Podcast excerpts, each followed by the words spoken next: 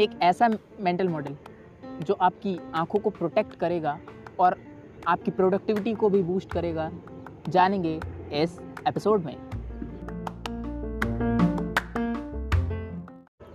Hello everyone मेरा नाम है प्रिंस और आप सुन रहे हैं करियर स्टडीज़ विद प्रिंस के सीज़न टू को, यानी मेंटल मॉडल्स को।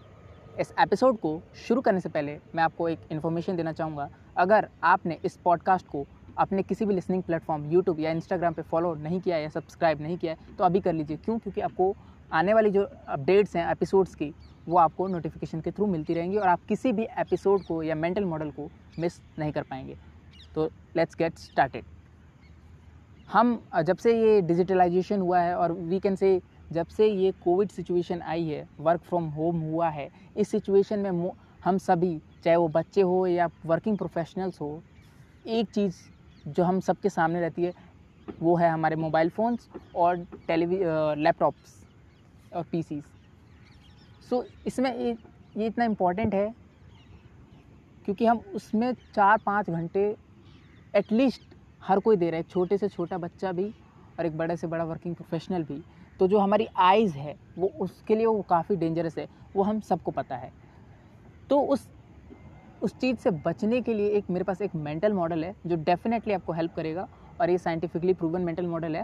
सो वो ये है ट्वेंटी ट्वेंटी ट्वेंटी और three time twenty twenty twenty so twenty twenty basically means हर बीस मिनट में इन एवरी ट्वेंटी मिनट बीस फीट की दूरी पे बीस फीट की दूरी पे, यानी करीब करीब दो मीटर की दूरी पे बीस सेकेंड के लिए देखना।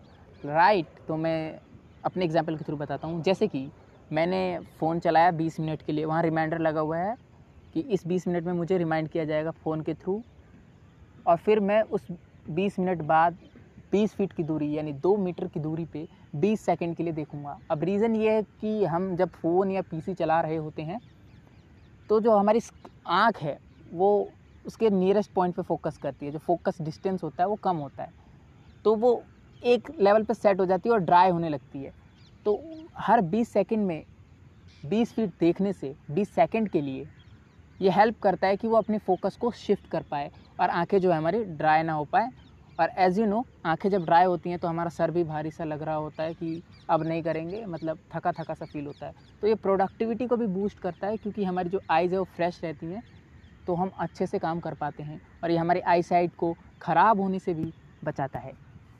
इस एपिसोड में बस इतना ही। अगर आपने हमारे पॉडकास्ट को अभी तक भी सब्सक्राइब या फॉलो नहीं किया है तो कर लीजिए। मिलते हैं अगले एपिसोड में।